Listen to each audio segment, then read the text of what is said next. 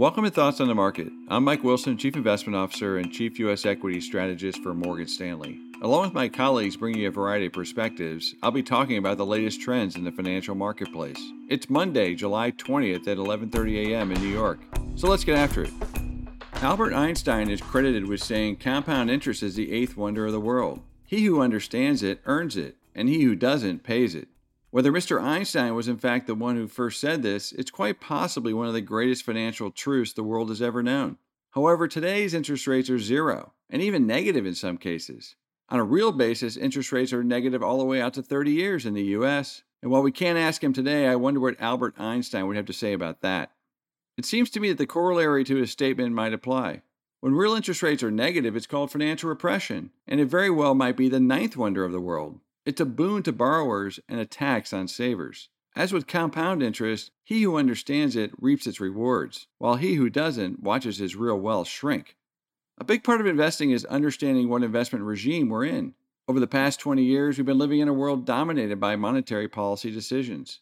This monetary policy dominance has been a function of three things First, potential growth in the developed world has been falling as population growth slowed and productivity failed to maintain its blistering pace in the 1990s. Second, a tremendous amount of debt has been borrowed by governments, corporations, and individuals as a means of offsetting this lower potential growth.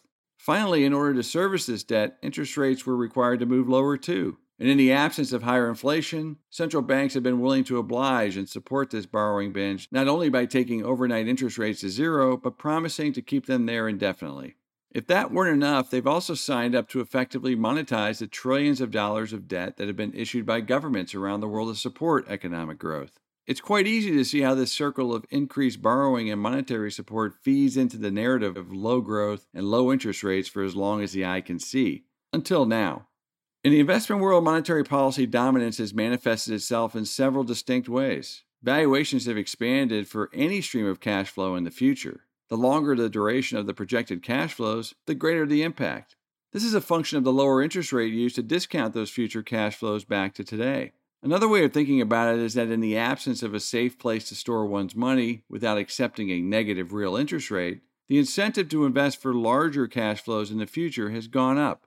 But something has changed in the last iteration of this circular game of financial repression. A new player has emerged on the stage, and that could break the loop. In the past, the Fed and other central banks have been essentially begging people to borrow and spend the free money that they've been offering. The reality is that there have been few takers, at least in the way the Fed would like. Sure, plenty of companies have levered up in an effort to raise their return on equity and buy back stock, and meanwhile, consumers have been more than willing and happy to refinance mortgages at lower rates of interest. But this is merely a financial arbitrage that doesn't generate faster growth sustainably. What we really need is for someone to take that free money and spend it in a real economy on either consumption or investment. Such an increase in the velocity of money will finally lead to what central banks really need to gradually extinguish the growing debt inflation.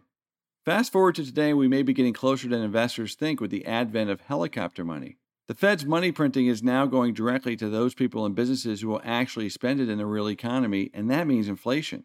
Going back to our ninth wonder of the world, inflation can be a friend to borrowers at today's lower interest rates and quite damaging to savers willing to lend it. But that's exactly how the circular loop of the past 20 years reverses. Overvalued long duration investments will likely suffer in such an environment, while assets levered to higher inflation will benefit. This would include things like financials, commodities, and investments centered on infrastructure and healthcare. Thanks for listening. If you enjoy Thoughts on the Market, please take a moment to rate and review us on the Apple Podcast app. It helps more people to find the show. The preceding content is informational only and based on information available when created. It is not an offer or a solicitation, nor is it tax or legal advice. It does not consider your financial circumstances and objectives and may not be suitable for you.